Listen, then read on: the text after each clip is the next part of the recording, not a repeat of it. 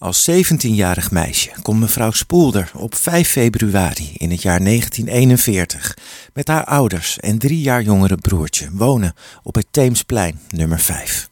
In een jaren 30 huis aan een plein met veel winkels in de buurt met een huur van destijds 40 gulden per maand. Dat is nu 460 euro. Inmiddels woont ze er 78 jaar. Ze kent daardoor de geschiedenis van het dagelijks leven in Haarlem. En dan met name in het Houtvaartkwartier. Dat is Haarlem Zuidwest in deze lange periode. Haar buurman en een overbuurman hebben haar vragen gesteld om die geschiedenis vast te leggen. In het interview vertelt de 96-jarige mevrouw Spoelder levendig en gedetailleerd over de periode 1941 tot 2019. Ze vertelt over de bezettingsjaren en daarin de onderduik van haar broer, de verduistering en het samen doorbrengen van de avonden met meerdere families om brandstof te besparen. Ook heeft ze moeten toekijken bij de executies op de dreef en ze heeft gezien hoe zogeheten moffenhoeren op het plein werden kaalgeschoren. Na de bevrijding heeft ze gewerkt als secretaresse voor de commissie Bijzondere Rechtspleging, die in die tijd kantoor hield op Duinlust. In 1946 trouwde ze en kreeg vier kinderen. Haar man overleed in 1979, waardoor ze alleen de kinderen heeft moeten opvoeden. Beroepszangeres wilde ze worden, maar dat was in die tijd niet mogelijk. Wel heeft ze 22 jaar opgetreden met het operettegezelschap DIOG, dat later de naam Hulsbergen kreeg. Ze vertelt hoe prettig ze het leven in de buurt vindt. En ze noemt alle winkels die er vroeger waren en later verdwenen. En ze vindt de saamhorigheid nu veel beter dan vroeger. Het is een informatief document geworden over het leven op het Theemsplein in Haarlem-Zuidwest. Ik, was van, ik ben van 1923 en ik ben 12 april jaar. 5 februari kwam ik hier, dus ik was nog 17. Vertel, en was, waar, u kwam hier met uw ouders wonen? Ik kwam met mijn ouders en met mijn broer. En wat was de reden waardoor jullie hier zijn komen wonen? Waarom? Even hier. Mijn vader die was beroepsmilitair. Ja.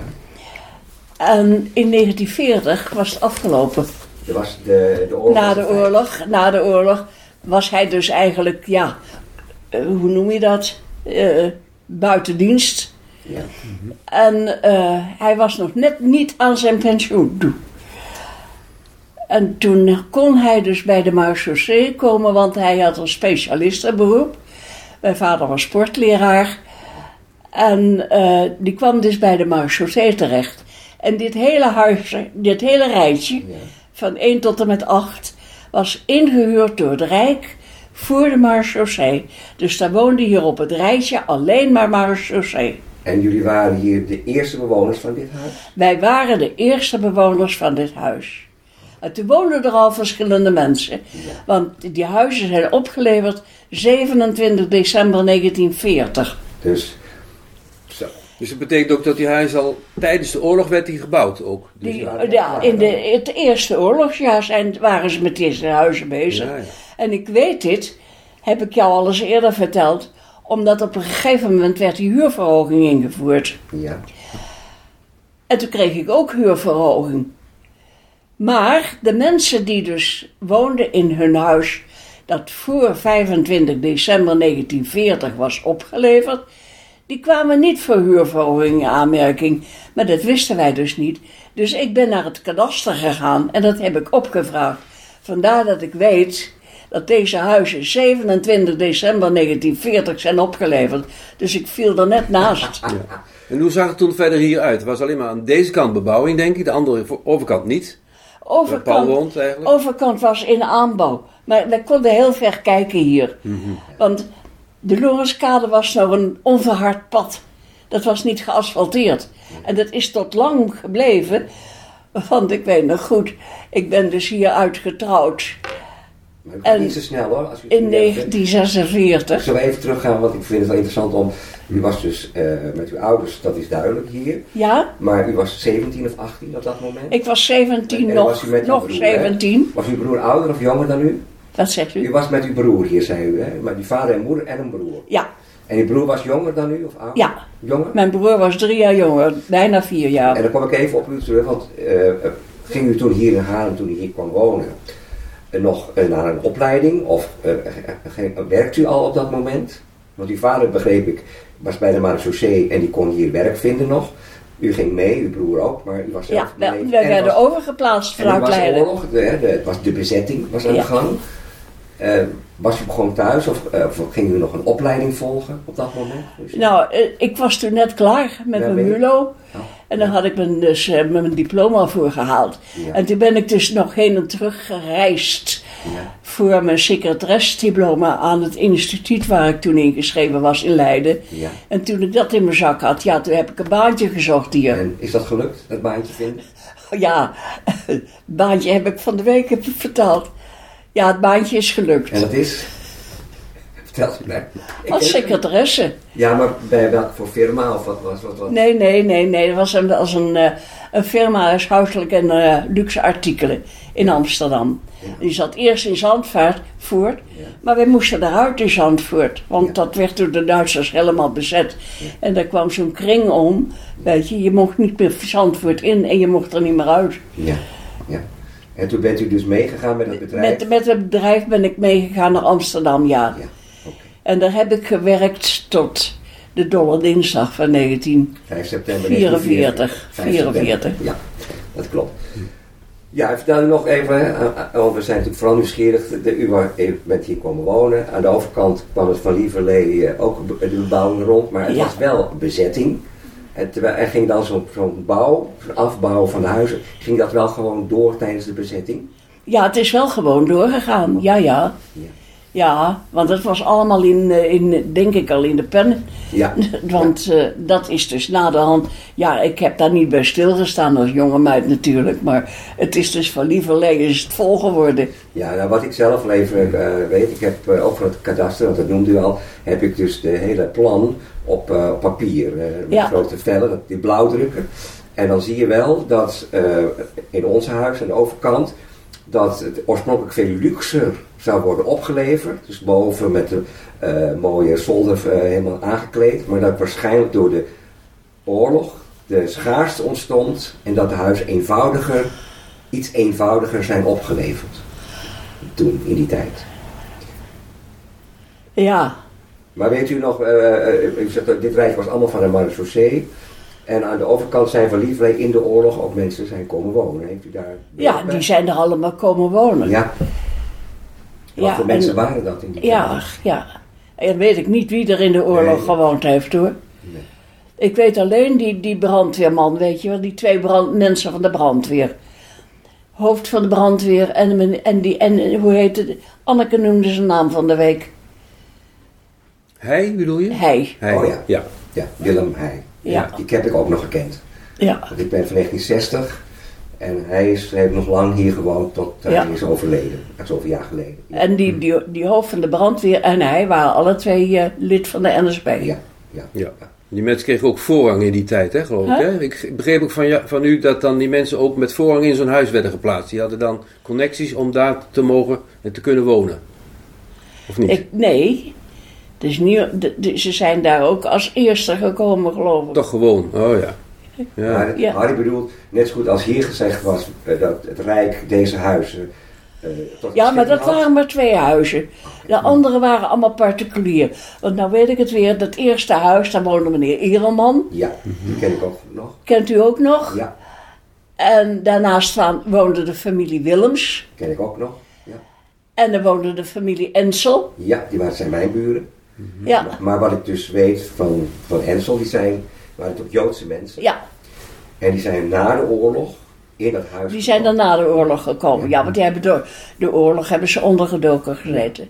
En hoe was toen het karakter van de buurt in die jaren 40, 50? Want hierachter was het natuurlijk richting eh, het, het, het, het, het zwembad, hoe heet het ook alweer? Houtvaart. Houtvaart. Houtvaart, ja. Dat was allemaal bebouwd. Dat was er. Wat, wat woonden daar voor mensen? Hoe was het in die tijd? Ja, daar woonden net zulke mensen als wij. Ik bedoel, het waren wel eh, goede middenstandswoningen allemaal. Ik zeg hier, over de spoorbomen. Ja? Ja. En tot dit. Dit is niet veranderd. Ik bedoel, vroeger, vroeger dan had je dus wel eens dat je in een buurt kwam te wonen. En dat je na jaren daar terugkwam en dan zag je het verpauperen en Mhm. je zag het achteruit gaan. Maar dat is dit gedeelte absoluut niet. Nee. Daarom woonden de mensen zo graag in Haarlem Zuidwest, in Mhm. dit gedeelte. Omdat die zo graag in Haarlem Zuidwest wilden wonen. Ja. Dus het was van oorsprong altijd al een beetje een wijk waar toch wel de redelijke middenstand woonde. Daar komt Een redelijke betere middenstand, ja. ja, die hier woonde. Want ik had ook wel begrepen dat eh, hier, maar vooral in de Terheidenstraat heb ik ook al gehoord, dat daar vooral in die begintijd heel veel eh, mensen uit het onderwijs woonden. Leraren van, in het onderwijs. Dat, eh, eh, dus, ja, Harry Verstijnen, die, die was ook eh, leraar. En die was getrouwd met een, een zuster van Corrie Bijster, die zangeres. En dat waren kennissen van mijn schoonouders. Want die zijn weggebombardeerd uit Rotterdam. En die hebben in de Terheidenstraat gewoond. Zo. Maar goed, dan gaan we even terug. Hè. Dus, u zegt van nou, dus in die bezettingsjaren bent u werkzaam geweest in Amsterdam. En dan ging u dus nog, nog met, kon u toch nog wel met het, eh, de, de blauwe tram waarschijnlijk, of anders Met de blauwe tram. kon u nog toch naar Amsterdam komen. Ja, En dat is de hele oorlog zo, de hele bezetting. nou vanaf de, Of tot 5 de, de, september de 4. Tempelierstraat, hè. Ja, Dat, eh, zolang als de blauwe tram reed. ja, ja, ja. ja maar wat u En zegt toen hij niet meer reed, toen ben ik met de trein gegaan. Ja. En merkte u hier in de buurt eh, veel van, de, van de, tijdens die bezetting van... van Nou ja, ja, ja, ja, ja. Daar had je heel veel last van. Het was namelijk zo. Nu is de ehm, Loerskade is plat, je ziet het water. Ja. Zagen wij niet. was een taluut, was begroeid met gras aan de ene kant. En waar de randweg nu liep, was ook een taluut. Ja. Dus dat was eigenlijk aan twee kanten ophoging. Ja. Maar toen wij hier kwamen, was dat er niet. Dat hebben de Duitsers er neergezet. En die waren daar bang omdat ze dat grote strand hadden daar in Zandvoort. Ja. Oh, die invasie die kwam vast hier naartoe. Ja. Maar dat is niet gebeurd. Maar dat was gewoon een tankwal geworden. En op de Lorenskade aan deze kant zaten allemaal eenmansputjes. Ja. Waar die Duitsers in konden, eventueel. En, eh, nou ja, god, eh, met, met razzia's vlogen de jongens hier die, die, die, die toestand over. En dan vluchtten ze dat veld in, naar, naar eh, richting, eh, daar, daar, hoe heet dat? Daar, daar bij Elswoud, Ja, die kant. de bossen daarin. Ja. Ja, ja. Ja. ja, want ik heb eh, ook wel over gelezen dat, dat noemden ze dus de, de Sinterklaasrazzia, dat op 5 december...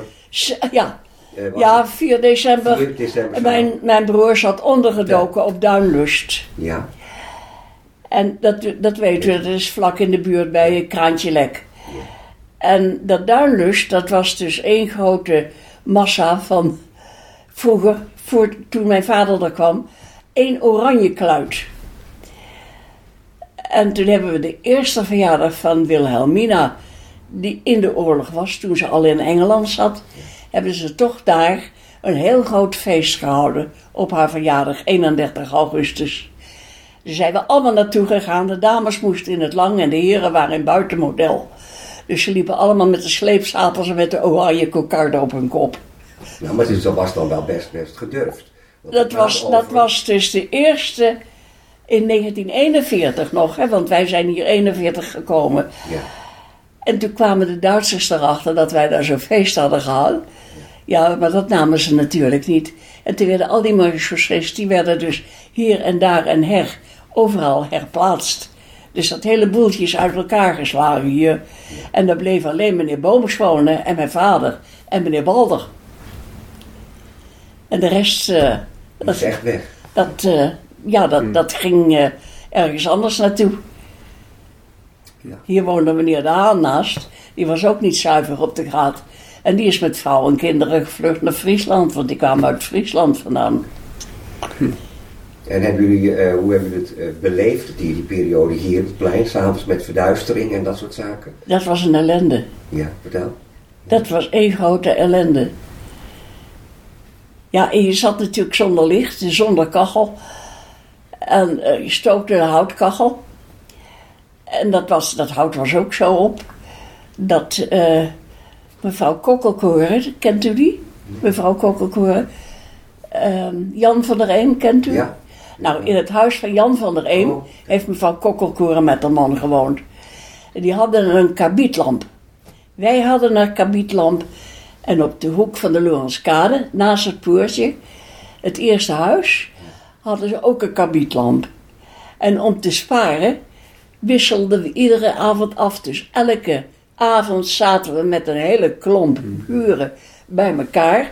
Spelletjes te doen, te kaarten. Maar we hadden een kabietlamp, dus die gaf behoorlijk licht. Dus iedereen kon of studeren, of eh, schrijven, of eh, spelletjes doen.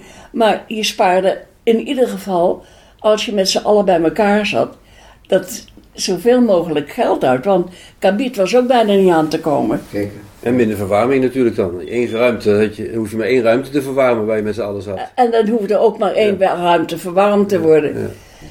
En waren je dan vaak patrouilles ook van Duitsers? Duitsers hielden dan ook Haarlem in de gaten, neem ik aan. Hoe Huh? ging dat? Liepen hier vaak Duitsers rond die de zaak controleerden? Hoe ging dat in zo'n buurt? Nee, nee, nee, nee. Maar eh, er werden dus wel razzia's aangekondigd. Mhm. En eh, ja, toch liepen hier veel Duitsers in de buurt. Ja, Logeerden maar ook die liepen door de Duits- hele stad heen. Nee, waren er ook Duitsers dan in de kost hier bij mensen in de buurt? Dat zag je ook al in de oorlog? Nee, Dat niet? nee, die zaten allemaal in een kazerne. Ja, ja. Waar, de, waar zaten ze nou ook alweer? Ze zaten hier ergens in de buurt ook. In de buurt van dat eh, Duinlust. Mhm. Ik weet niet wat voor, voor kan het is. eh, hoe heet dat, dat, dat, dat gebouw daar nou? Dat eh, hele bekende gebouw hier aan de overkant van het water. We hebben daar dus even, we hebben natuurlijk, we hebben natuurlijk ja, ja, wat u bedoelt is het, het gebouw, het huis in Elswoud. Elswoud. Ja, Elswoud. Elswoud. dat is het. Ja, Dat ze, zochten al, allemaal van die hele mooie locaties uit. Ja, nou, Ja. Wat, wat ik wel toch wel weet van Elswoud, En- wat groot was. afgebouwd, maar de Duitsers hebben het dus versneld, Ja. waardoor het eigenlijk nog steeds een lelijk gebouw is. Ja. Hebben het snel afgebouwd. Ja. het Was, er- en toen hebben ze dat in de oorlog, hebben de Duitsers dat erg Ja. gebruikt. Ja, Mhm. klopt, ja. ja. Maar goed, zullen we even een slag maken naar, hoe was het eh, toen de, eh, de bevrijding, hoe, heeft, hoe is het hier, hoe was het? Het werd, het werd 4 mei, 4, 4 mei 1945. En eh, herinnert zich nog wat het betekende dat dus de bevrijding In, eraan in kwam? 1945, Ja. toen kon ik niet naar buiten. Ik, ik ben met, met die feesten heb ik niets meegemaakt hier. Omdat? Ja, er waren overal wel straatfeesten georganiseerd. Maar ik werkte op Duinlust. Want de, de ondergrondse, Ah. die kwam naar boven. Ja. En die hadden dus kantoorspullen en alles. En die hadden dus de hele oorlog hadden ze materiaal opgeslagen. En dan moest dus op een gegeven moment moesten dus, ja, moesten die mensen dat werk allemaal uitbreiden. En die zijn zich dus toen gaan vestigen op Duinlust. En doordat mijn vader dus dat, de supervisie had over dat, dat buiten daar, eh, zei hij tegen mij op 5 mei, ik heb een baantje voor je. Want ik deed niks anders dan houtrijden eh, van september 44 tot 5 mei. En, Leg, leg eh, je uit wat, wat u bedoelt met houterijen, ik snap het dan. Wat, wat, wat hield dat in? Ik heb vanaf 5, eh, vier- vanaf 5 eh, september 44 tot mei 5. kon ik niet meer naar Amsterdam maar je zegt houterijen, dat was, waarvoor was het bedoeld? eh, voor, voor de kachel te stoken. En waar haalde u En dat dan? eh, kijk, mijn broer zat ondergedoken daar. Ja. En mijn vader die had daar dus de sleutel van, dat, van die tent. En eh, je mocht niet kappen. Je mocht geen bomen kappen, je mocht niks, want alles moest in die kachel. Maar dan mocht wel de omgewaaide bomen, die mochten wel verbruikt worden. Nou, dan zeiden we, papa, laat het nog eens waaien. Want we zitten weer zonder hout. Nou, dan ging er weer een boom. En dat, dat, dat moesten die onderduikers doen die daar zaten. Ja, ja. Die, die eh, kregen daar te eten en te drinken. En eh, die, die, die stamkaarten en alles, die gingen daar. Want die school voor, voor eh, officieren en onderofficieren in de politie, die was ook uit elkaar gegaan. Die jongens zijn alle kanten uitgevlucht naar hun eigen huis. Maar al die bonkaarten, die bleven hier. Die vergaten ze in de, in de haast. Dus die werden wel benut. En daar konden ze die onderduikers van te eten geven. Ja, ja. En eh, nou ja, dan, dan, werd het, dan werd er weer hard gewaaid natuurlijk. En dan gingen er weer een hoop bomen om. Ja, en dat hout. Mijn moeder kon het niet doen. Dus ik moest het doen. Ik had niks te doen. Ik, mijn baan was weg. Dus ik heb niks anders gedaan dan van september 44 tot mei 45 hout gereden. Ja. Maar dan weet ik ook, in die periode werden ook vrouwen die eh, omgingen met Duitsers, die werden aangepakt bij de bevrijding. Daar weet je geloof ik nog een verhaal van. Ja, hè? ja, ja, ja. Hier op het. Theemsplein. Ehm, in mei 45, Ja. toen, eh, ja, die, die, die meiden die met, die met die Duitsers op stap waren geweest, die waren niet, niet zalig. Nou, dat, ik weet het nog goed. Ik weet niet of je de melkboer nog kent. Van eh, de Gibraltarstraat. Ja. Oh, die was zo fel. En die heeft eraan meegewerkt. Die wist precies waar al die meiden zaten. Met een heel stel andere knullen hier uit de buurt. Die allemaal ondergedoken hadden moeten zitten. Dus die waren dolgelukkig dat ze er weer uit konden. Die expansie kregen ze toen. Ja, en die hebben al die meiden hier op het trapje gezet. En helemaal kaal geknipt. Hier vlak voor de deur. Ja. Afschuwelijk was dat. Ja. Afschuwelijk. En om hoeveel ging het ongeveer? Kun je dan... Daar werd er niet naar omgekeken, daar kwam geen Duitser bij, kwam geen politie bij, ze Oh. gingen gewoon hun gang. Er werd niets tegen gedaan. En hoeveel vrouwen waren dat ongeveer? Ja, nou ja, eh dan hadden ze er weer één, één of twee. oh, elke keer, want dat ging een en paar die dagen werden door. hier naartoe gebracht. Ja, ja. En die werden hier op het Theemsplein, en plein publiek, werden ze dus eh, kaal geknipt. Hm? En dat gebeurde gedurende een week of zo, een week lang? Nee, Enkele dagen. dagen. wij, wij bemoeien ons daar niet mee. Nee, maar hoe lang duurde dat? Duurde dat een paar dagen? Of... Een paar dagen tot, Ja, het- ja, tot, tot het een beetje geluwd was. Ja. Zo. En waren er Ja. dan veel toeschouwers op dat moment? Waren er veel mensen uit de buurt die ernaar kwamen kijken? Of hoe ging dat? Nou, nee, nee, Niet? nee. Ja, ze stonden voor de ramen, want wat wij gezien hebben, hebben we ook door de ramen gezien, maar je gaat er niet bij staan. Het is zo'n eh, ja, ontmanteling, zeg Ja. maar, van... Mhm. Ja. eh, Nee. En eh, toen ik het hout ging halen, eh, was het een eh, checkpoint Charlie, zeg maar, hier van, op de Vlaamse weg. Ja. Die Vlaamse weg was er nog niet, Mhm. maar het was wel een overgang, want, er moest, want het was een sloot eigenlijk. Een, een, ja, een sloot, die Lorenskade. Ja. En dan moest je daar altijd een bruggetje over. En dat hadden ze, daar hadden ze een, een controlepost van de Duitsers neergezet. En dan moest je over een klein bruggetje met mijn karretje. En dat, eh, ja, het was net een, eh, een soort douane. Waar, en daar zaten Duitsers in. Maar je werd dan wel doorgelaten. Die, ja, je werd wel doorgelaten. Ja, want je hebt, je hebt ook wel verhalen natuurlijk vanuit Noord-Holland, hè, de mensen die dan vaak met voedsel kwamen. En als ze dan door zo'n doorgang gingen en de Duitsers waren er tegen, dan kon, werd het ze alsnog afgenomen. Oh ja. Ja. Waardoor ze dus nog met lege handen weer Ja. thuis kwamen. Maar, je was altijd wel beducht erop dat als er een Duitser in de buurt was, dat je heel goed uitkeek. was u echt bang in die tijd? Angst? Ja, en mijn broer die is ook op 5 december thuisgekomen. Ja. Omdat er de hele tijd niks te doen was geweest. En toen werd 's morgens wakker. Het- Om, om, om eh, drie uur werd er hier als je gek op de, de deur gerammeld. En, Ja, mijn vader ging naar beneden, razzia. Ja. En toen gingen ze van hieruit en van Duinlust uit. Hebben ze dus al die hooibergen hebben ze met, met, met eh, wapens ingestoken. Met die eh, dingen die Bajonetten? Bajonetten? bajonetten Ja. die ze op geweren hadden, hebben ze in die hooibergen gestoken. Nou, en toen is mijn broer, die is dus hier met een bootje over het slootje gegaan. En die is over het veld, over het grasveld, is die zo eh, in de Rozenstraat, was dat, is daar ergens de Rozenstraat? ja, ja. Daar is hij terechtgekomen in een huis. En dan is hij op de zolder gevlucht. En hij heeft toen de dakpannen gekeken of die Duitsers uiteindelijk weg waren. En toen is hij in de avond is hij naar Duinlust gegaan. Dus die is er dus te dans ontsprongen. Ja, ja, ja. Zo. Maar goed, toen was dus de, de oorlog voorbij en kon u dan toen terug gewoon naar uw oude werk weer? Of is dat niet meer? Eh, Nee, u zei eerst van ik ben eh, door mijn vader gevraagd om nee, nee, bij- ik ben niet teruggegaan naar mijn oude werk. Ik ben dus bij de politieke recherche gekomen toen. Ja. En daar heb ik dus gezeten tot ik getrouwd ben. Ja. En ik ben dus met de, eh, de, de eerste was meneer Groeneveld. Het was de hoofd van de Binnenlandse Strijdkrachten. Die zat daar, daar was ik secretaresse van. En die is toen weggegaan. En toen kwam daar een eh, inspecteur van politie te zitten, dat was Paul Wentink. En dat was een leerling van mijn vader, want die was op die politieschool geweest. En eh, nou, die Paul Wentink, dat eh, was een hond van de vent, die vloekte alles sto- stok en stijf.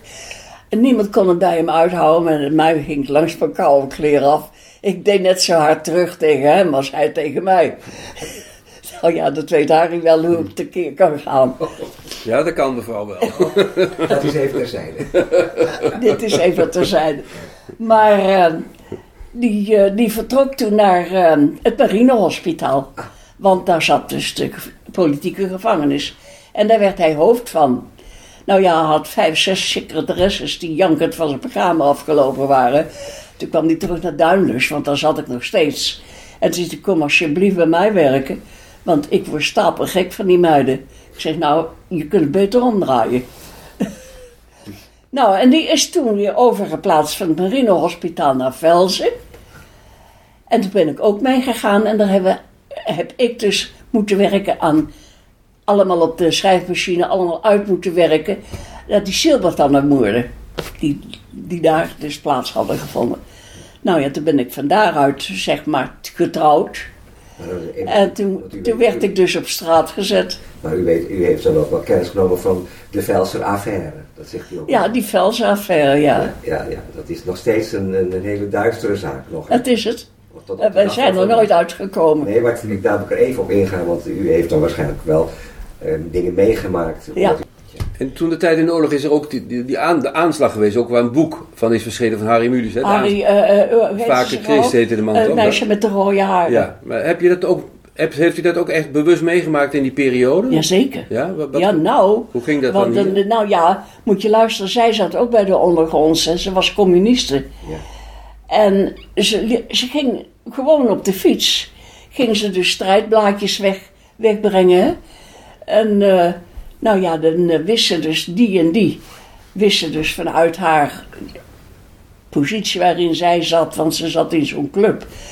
eh, wie of er fout was. Nou ja, en dat, eh, die, die schoot ze gewoon overhoop. Mensen konden erg goed schieten. En dan konden ze er niet te pakken krijgen, want ze wisten nooit wie het gedaan had. En dan pakten ze weer een stelletje mensen op.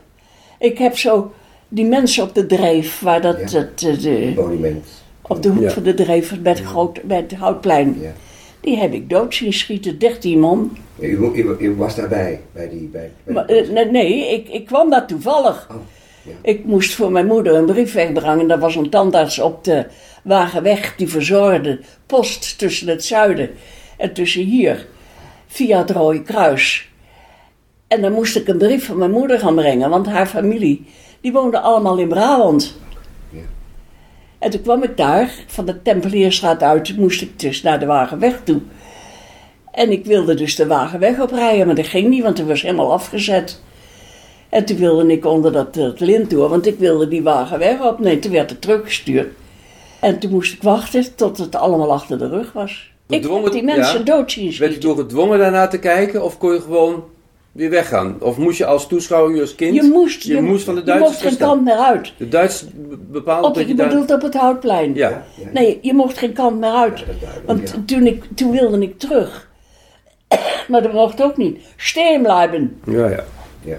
En dan even nog door, want het is natuurlijk ook hier vandaan uit, is natuurlijk de, de aanslag geweest hier op de Westergracht. De Westergracht, daar is mijn, en hoe heeft u dat, eh, heeft u daar over daar is mijn vader bij geweest. Die ging iedere morgen naar de kerk. Ja. En ehm, toen kwam hij uit de kerk en toen werd er een man die daar woonde, werd er vanuit de school doodgeschoten. En ehm, ze wisten ook niet waar het vandaan kwam. En toen hebben ze dus, eh, hebben ze dus ge- gezegd, we steken die kathedraal in de brand. En dat hebben ze gelukkig weten te ontkomen. Maar, wat daar tegenover hebben ze dus drie huizen. Op de Westergracht hebben ze brandbommen ingegooid. En die mensen kregen een half uur om hun huis uit te gaan. En dat is, dat, dat, dat is helemaal afgefikt daar. Ja, ja, ja, het is nu nog zichtbaar, hè, dat je zegt, ander type huizen ziet. Ja. Ja. En dan komt weer de oude rij. ja. Goed, en, en u zei net al, hè, toen was de oorlog voorbij. En u heeft toen gewerkt voor de politieke inlichtingendienst. De opsporingsdienst. En Ja. U, eh, eh, braak, u bent getrouwd toen in die periode. Wat? U bent toen getrouwd in die periode. Ja, ik, eh, ik trouwde toen, ja, ik trouwde toen ik 23 was en dan moest je eruit. Je mocht als getrouwde vrouw niet meer blijven In werken. welk jaar was dat, weet u dat? In welk jaar bent u getrouwd? In welk jaar bent u getrouwd? In 46. Dus op het moment dat, zoals de, de wet toen was, op het moment dat u trouwde, was u uw baan kwijt. Ja. Ja. Ja, dat was met iedereen. Ja, dat was ook, ja, ja. in particuliere bedrijven was dat ook. Ja, ja. Het was niet alleen bij het Rijk. En Want ik had toen een rijksbetrekking. En wat betekent dat? Want er was woningnood in Nederland op dat moment. Er was woningnood in Nederland. Want er waren heel veel Woningnood. huizen. Ik ben hier bij mijn ouders ingetrouwd. Ik heb boven achter gewoond en op zolder geslapen. Maar toen ging mijn vader en moeder gingen in 1952 gingen ze naar ehm, Brabant. En toen zegt ze, het zal me verdomme toch niet overkomen dat ik daar in een huis zit en hier een heel huis achterlaat. En dat jij eigenlijk ergens op kamers moet gaan wonen. En ze zegt, ze, weet je wat we doen? We laten de hele boel, de hele boel. We laten de gordijnen hangen, we laten alles staan. Er wordt niet verhuisd. Wij pakken de trein, we gaan naar Eindhoven, we kopen daar wel nieuw. En jij blijft hier zitten, je houdt de gordijnen maar dicht. Zo. Maar, en ik, ik mocht dit huis niet hebben. Want je moest twee kinderen hebben, wilde je dit huis hebben. En ik had er maar één. Dus, eh, Dus maar ik er, daar zijn ze nooit achter gekomen. Mhm. Ja, want je had ook in die tijd dat het ook verplicht was dat je andere mensen in huis moest nemen ook. Hè? Om in een huis te mogen wonen, dat, wel, dat, dat er inkwartieren. Dat er ook wel eens gezegd werd, eh, je moest in zo'n huis wonen, maar dan ook nog andere gezinnen ook nog opnemen. Maar, Ja. maar doordat jullie het zo geregeld hadden, leek het alsof... Ik ben dus illegaal hier blijven wonen. Mhm. Ja, zo kun je het zeggen. Ja, Maar ik had wel het hoofdbewonerschap gekregen. Met, van de huisbaas die we toen hadden. Dat zei ik ook al een hele fijne huisbaas toen. Ja, het was een Er particulier, een Amsterdammer geloof ik, die Eh, deze ja, dat huizen was een, bezat eh, hè, in die tijd. Een eh, sportgroothandel die zat op de Weteringschans. Ja. Die had dit huisje aan het Rijk verhuurd. Die, Ja. die had die huizen waarschijnlijk gekocht als belegging, denk ik. als belegging. Ja. Ja, wat kostte ze? Ja, toen dat tijd natuurlijk ook klauwvol met geld. Maar 8000 gulden voor één huis. Ja, ja. Dat is niet mogelijk, hè? Als je dat nou hoort. Ze, ze gaan hier naar de overkant. Voor net 6,5 voor- ton. Ja, precies. 600.000 euro. Ja. Euro, hè? Euro. Nog eens gulden. Ja, 1,3 miljoen. Ja. Ja. Gulden. Ja, onvoorstelbaar. Het is waanzinnig wat die prijzen van die huizen doen. Ik, ik sla trouwens van alle prijzen stijl achterover. Want ik kom nergens meer. Dus ik zie geen prijzen ook. Nee. En als ik dus zelf iets nodig heb, dan denk ik, mijn god, nog want toen wordt die stad duur. Hoe zat dat in die tijd? Als je nou naar die tijd kijkt, de jaren 50, na de oorlog. Wat had je voor inkomen? Eh, Ik weet niet wat je man verdiende. Hoe, hoe, hoe kon je dan rondkomen? Ja, dat, dat lukte wel. Maar wat, Nou ja, mijn hoe was man, die had, levensstandaard? mijn man die was eh, zelfstandig, hè. Mhm. Hij eh, had agentschappen. Maar ja, als we even naar de inkomen kijken. Wat was nou het inkomen van jullie als gezin? Vader met kinderen? Ja, en, en- Nou, ik had een, ho- een hoog inkomen, want het was een echte Roomse Jood, zeiden ze dan wel, hè, mijn man. Een Roomse Jood. Leg uit. Ja. Waarom werd hij een Roomse Jood genoemd? Dat, hij was uitgekookt als een, als een Jood, zeiden ze altijd. Mm. Hij kon ontzettend goed praten. En eh, thuis niet hoor, hield hij zijn mond. Maar buiten de dingen. Hij is ook een tijdje met mijn schoonzoon samen geweest. En zegt hij, nou dat heb ik nog nooit gezien. Het is zo'n uitgekookte verkoper. Hij zette tenten op, zegt hij, eh, op, op, een, eh, op een beurs. Hij zei, nou, iedereen die liep in een fuik. Ze, konden, ze moesten erin, kwamen erin, maar ze moesten dezelfde kant weer terug. En dan had hij ze. Ja. Dus zijn ik- inkomen was niet gebaseerd op een vast loon. Het was ook heel veel provisie. Ja, nou, pro, nou, provisie niet. Hij werkte eigenlijk meer zelfstandig. Ja, ja. Dus hoe meer die verkocht, hoe meer die verdiende. Ja. Maar ja, als je nou weten wil, toen hij ziek werd, en dat was in 1955, want hij is in, ne- nee, in 75, want hij is in 79 overleden. Maar toen hij ziek werd, heb ik daar een, een, een heel hoog uitkeringsbedrag gekregen van, van dingen, want hij was zelfstandig, dus er kwam niks meer binnen. Dus we moesten alles bij de accountant brengen en die moest dus weer naar de gemeente toe. Om, en toen heb ik niks, eh, geen, geen, geen armoede geleden hoor. Maar toen kreeg je een uitkering nadat hij was overleden. Na de, na, nee, nadat hij ziek was geworden, kreeg Ja. hij een uitkering naar het inkomen wat hij toen had. En dat was 120.000 gulden. Ja, ja. Maar dat was een verzekering. Dat was een verzekering die hij had afgesloten. Ja, Ja, ja, als particulier. eh, via, via, via. En toen hij dus, eh, toen mijn kinderen 18 jaar werden, toen viel ik in één keer terug Want werd je opgebeld en zei ze, uw dochter die wordt 7 november 18. Ik zei, ja, dat hoef je me niet te vertellen, dat weet ik ook. Ja, maar weet u dan dat de kinderbijslag vervalt? Dus had ik onder de duizend, uit onder de duizend gulden hoor.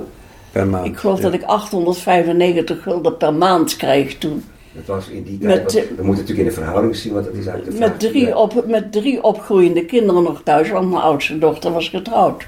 Maar heeft, het is voor, voor ons verhaal natuurlijk interessant om te weten of u zegt nou door die situatie met uw man, Ik verschrijf hem niet goed. of, eh, door die situatie met uw man was u eigenlijk vergelijkend met andere mensen in die tijd, had u een goed inkomen. Ja, heel goed. Dat was, en hoe was het in die tijd, zover u daar zicht op had, hier in de omgeving, de andere mensen hier zijn komen wonen? Had u het idee van nou, die hadden Nou, die hadden, ja, eh, in die tijd, praat over de jaren 50 inmiddels.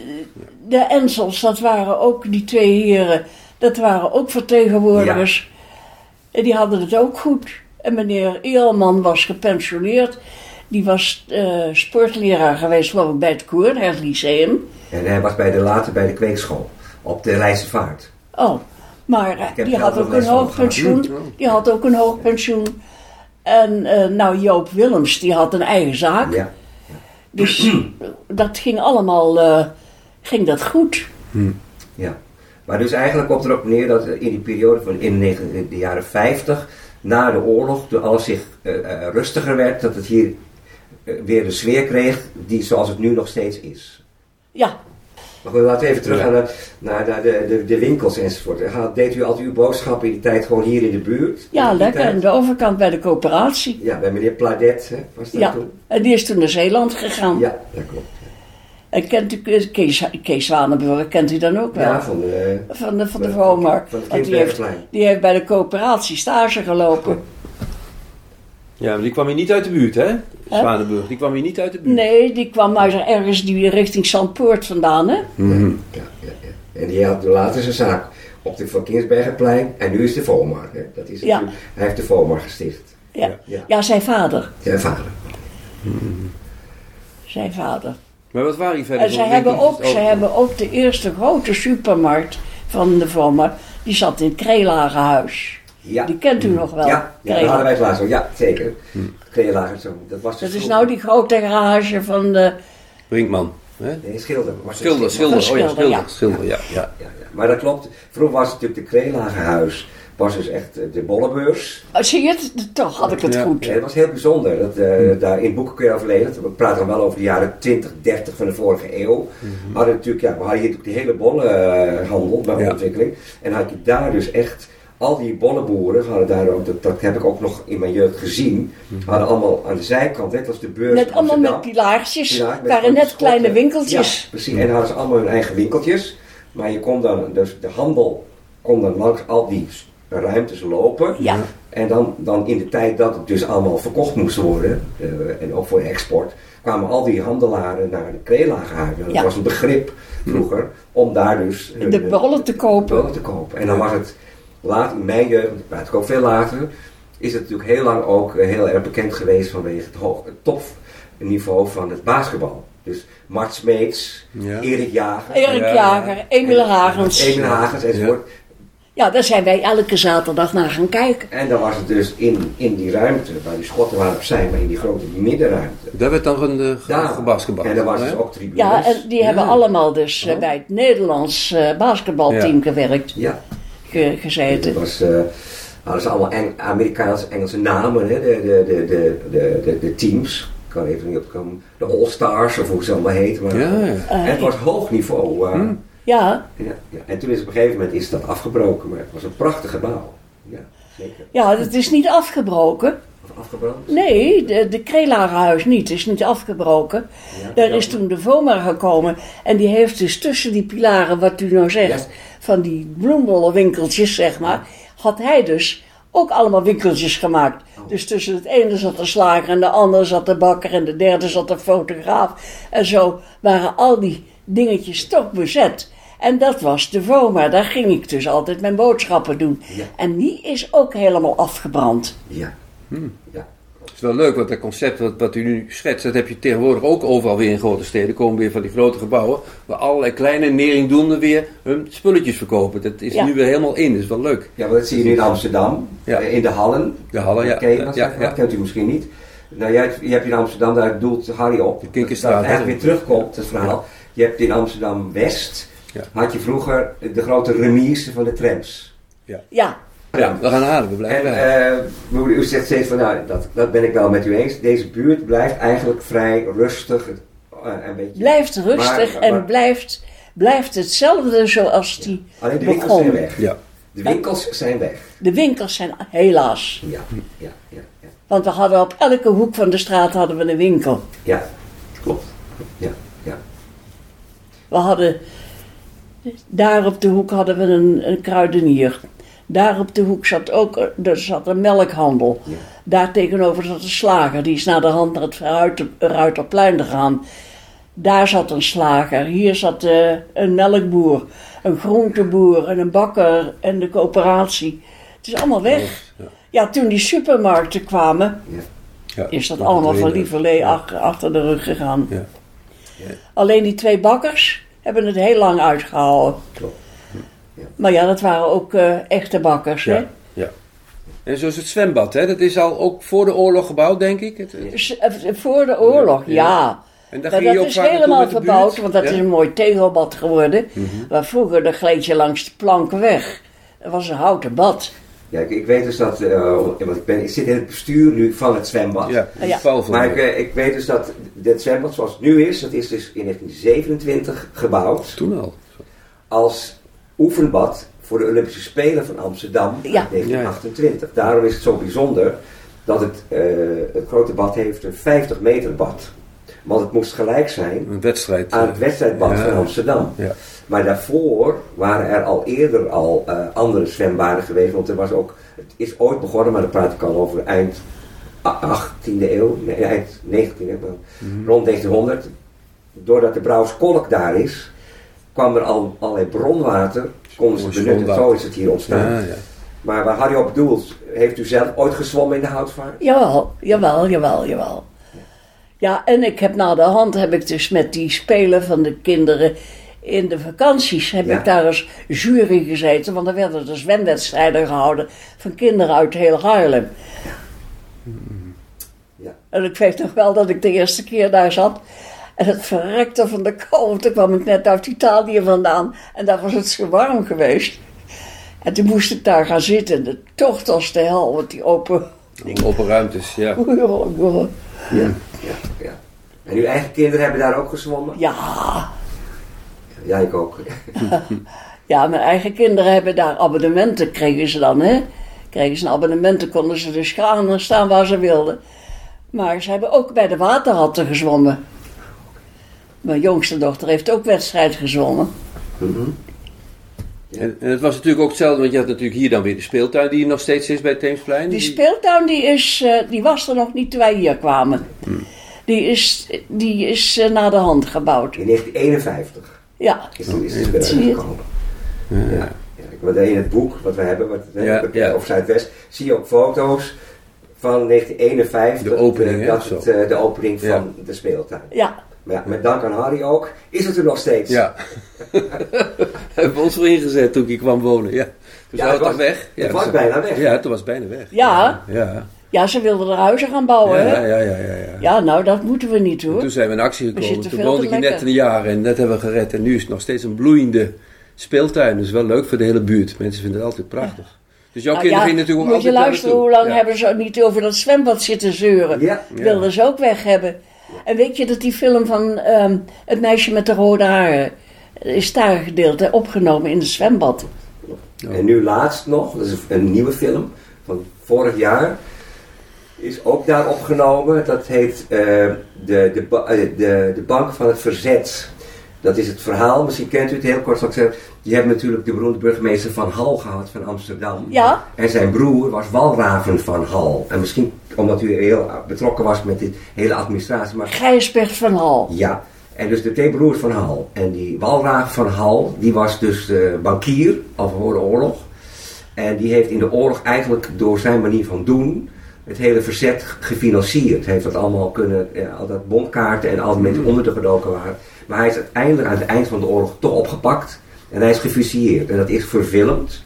En toen hebben ze dus ook, omdat er scènes in voorkomen in de film, dat hij dus ook stiekem zogenaamd ging zwemmen. Niet hier hoor, maar in een zwembad in Amsterdam. En dan had hij daar contact weer met iemand die ook zogenaamd ging zwemmen. Ja. Dan konden ze net weer eh, contact hebben met ja. elkaar. Maar dat is hier ook. eh, dat is- Ja. dus misschien dat hij nog een keer op televisie komt. Dan kunt u dat. eh, maar het zijn maar korte beelden hoor. Van, Mhm. Het is dat ik het weet. Maar ja. Ja. Maar ja, het zwembad is er nog. Maar dus, dat- bijna was het ook weg. Ja, dat, Ja. dat, dat klopt. Ja. Uw man is overleden in 1979, zegt u? In 1979, ja. Ik ben nu langer weduwe als dat ik getrouwd geweest ben. Ja, dat is wat. Mhm. Maar Zo, als we nou hoor. weer terug gaan naar de buurt, Ja, precies. proberen we. Als je nou kijkt in die periode jaren 50 en, en nu, we zitten nu in 19, to- 2000 zoveel, samenhorigheid in de buurt. Was dat hier? Is dat veranderd? Eh, Is- nou ja, nee. De saam, ik, vind, ik vind zelf de saamhorigheid op het ogenblik veel beter. Maar ja, het- dat vind ik wel opvallend, want je hoort vaak uit de jaren 50 vindt dat er heel veel saamhorigheid was in buurten overal. En je zegt nu, nu is dat beter dan toen de tijd. Nou ja, moet je luisteren. In mijn situatie. Mhm. Vroeger kwam ik buiten. En ontmoette ik die mensen. En door Jan en Fred kwam, kwam ik ook bij de familie Enzel. Joken en Joop Willems, die waren lid van mijn, eh, waren donateur van mijn operettevereniging. En ik zong dus 22 jaar lang heb ik daar in Haarlem op de planken gestaan. Nou, dat moeten we even toelichten nog. Want daar zijn we nog niet aan toegekomen. aan aan, aan, aan eh, de hobby's of de vrijwilligerswerk. Vertel je even over de, over de operette. Wat, wat, wat, wat hield dat in? Nou, Waar was ehm, u lid van? Hoe heette de vereniging? Dat begint dus op school, met schoolreisjes. Dan zaten we te zingen in de bus. Ja.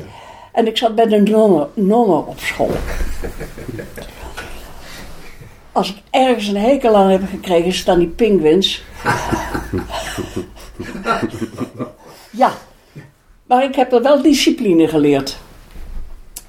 Maar goed, eh, in die bus zaten we te zingen. En er kwam er een of andere non naar mij toe. Jij hebt een mooie stem. Je moet dus aan je vader en moeder vragen of jij zangles mag hebben. En dat er, oh, krijg het heen en weer. Goed, eh, ik heb daar helemaal niet bij stilgestaan, maar dan was ik getrouwd. En ik kwam hier op de Loanskade te wonen. Op een bovenwoning kreeg ik een, een kamer en een zolderkamer om ja, te wonen. De mensen gingen naar Amerika, de twee zoons in Amerika zitten, gingen met vakantie en wilden graag iemand in het huis hebben. Dus ik kreeg daar een kamer en een slaapkamer. Maar u was ook hier. Ja. En eh, ja, maar toen ben ik verhuisd, daar naartoe. Dat was Oh. oh, dat is nieuw. Vertel. En toen ben ik weer teruggekomen na de hand, toen mijn vader en moeder weggingen. Oh, Maar ehm, ik speelde ook piano, dus ik kon mezelf begeleiden. En, maar ik, ik eh, verveelde me toen ik getrouwd was. Want ik had niks aan mijn handen. Ik had twee kamertjes en een keukentje. En verder niks. Toen denk ik, ja, wat moet ik nou? Zo gaan zitten, dat, dat was niks voor mij. Dus toen ben ik naar de muziekschool gegaan in de Wilhelminastraat. En daar heb ik zongla- ben ik aan de zanglessen begonnen bij Wim van Zanten. En dat ging goed. En ik, eh, Wim van Zanten is toen hier opgehouden en die is naar Amsterdam, want die woonde in Amsterdam. En toen ben ik als leerling met hem meegegaan naar Amsterdam. Ging ik iedere week naar Amsterdam voor zangles. Op een gegeven moment zegt hij tegen mij: Heb jij zin om mee te gaan met een beroepsgezelschap naar eh, Parijs en naar Brussel? Ik zei: Ja, natuurlijk heb ik daar zin in. En toen ben ik dus bij een beroepsgezelschapje gekomen. Ter gelegenheid van de Hare Majesteit werden we uitgenodigd in Parijs en in Brussel. En daar ben ik ook geweest. En toen kreeg mijn man de pest in. Die zei, ja hoor eens even, dit gebeurt niet. Want er was een uitwisseling van artiesten van Nederland met het buitenland, omdat dat nog zo vlak na de oorlog was, was er weinig geld. En er werd dus uitwisseling gedaan van artiesten. En ik had toen, nadat Parijs en Brussel, had ik naar Denemarken gekund. En toen zei hij, ja, daar komt niks van in. Hij zei, je, je zorgt maar voor je kinderen en voor je huishouden, maar geen podium. Dus toen ging het over. En toen heb ik dus al alternatief gesteld. Ik wil dan bij een vereniging. Ik wil toch zingen.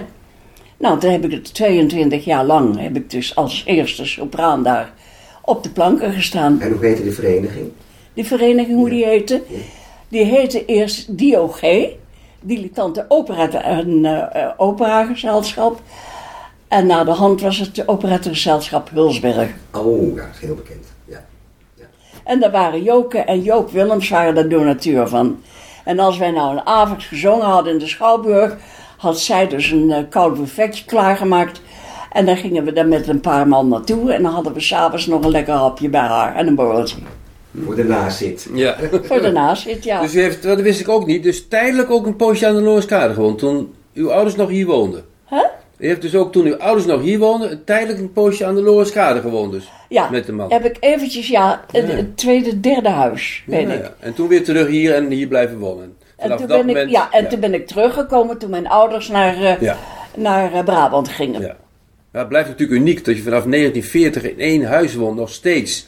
Of 96 jaar geleden nog steeds in hetzelfde huis woont. Ja. Nooit in een ander huis gewoond dan dit huis. 78 jaar. Ja, dat is onvoorstelbaar. Ja, ik heb eventjes een sprongetje gemaakt naar, de, naar die kamers.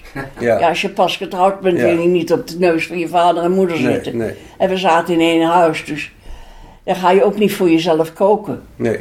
Dus Nee. eh, En weet u nog wat, eh, wat, eh, wat de huur van dit huis toen was toen u er dus stond? ja, zeker. En Wat was, Ja, wat ja. was de huur? Toen wij hier kwamen, moesten we 40 gulden in de maand betalen. En Harry zijn huis, daar kreeg je 38, 38 gulden. En waar zat hem dat in? Dat zat hem in de tuinen. Maar we hadden een foutje gemaakt bij het kadaster. Want ze hadden gedacht dat nummer 1 daar begon en 8 daar hield. Maar nummer 1 begon daar en hier 8 hield daarop. En dus de, grote, de huizen met de grote tuinen hadden 38 gulden per maand. En het onze was Met die kleine 40 tuin, die moest 40 wat 40 gulden per maand. Ja, En ik ben juist verhuisd om zo'n grote diepe tuin die ik nu heb. ja, Dan mag ik u vragen, want u huurt het nog steeds nu, hè? ja. Maar als u het wilt zeggen hoor, wat, wat, wat voor huur betaalt u nu voor dit huis? Nou, ik zou het niet op de cent Nou, maar ik denk iets van 435. Want u heeft alleen maar normaal de, de verplichte huurverhogingen gehad. Ja, Dus vanaf die... die ja, en uiteindelijk zou dat huis veel duurder moeten zijn. Dit huis, Ja. als huurhuis. Maar? Maar hij heeft twee keer in zijn vingers gesneden. Die rottige huursbaas was- baas van mij. Die huisjesmelker die met er woont. Want dan vroeg ik, mag dat huis niet geschilderd worden? Het ziet er niet uit. Want die huizen werden op een gegeven moment allemaal verkocht. Mensen zorgden goed voor hun huis. En die vent die deed nooit wat aan dit huis. Dus je moet toch op een knieën liggen. Oké, Ik ben een vreselijke strijdbare kreng geweest. nog Echt toch? waar. Nog. Nog toch? Ja? nog, zou ik zeggen. Als u het allemaal zo vertelt, dan... eh, Ja, is heel... Ja, nee, nee, maar dat is werkelijk. Maar dat, dat word je vanzelf. Want je hebt vier kinderen groot te brengen, alleen. Eh, en je staat er alleen voor. Dus alles wat je moet hebben en wil hebben, en daar moet je voor vechten. Want je wordt als vrouw gauw het bos ingestuurd, hoor. Jongen, Maar jij niet. Eh, maar u niet. Sorry. Moeten ze er een beetje afronden, denk ik? Ja, ik denk dat we wel afronden. Ja, ja, ja. En als je nou zo over al die, eh, al die jaren terugkijkt.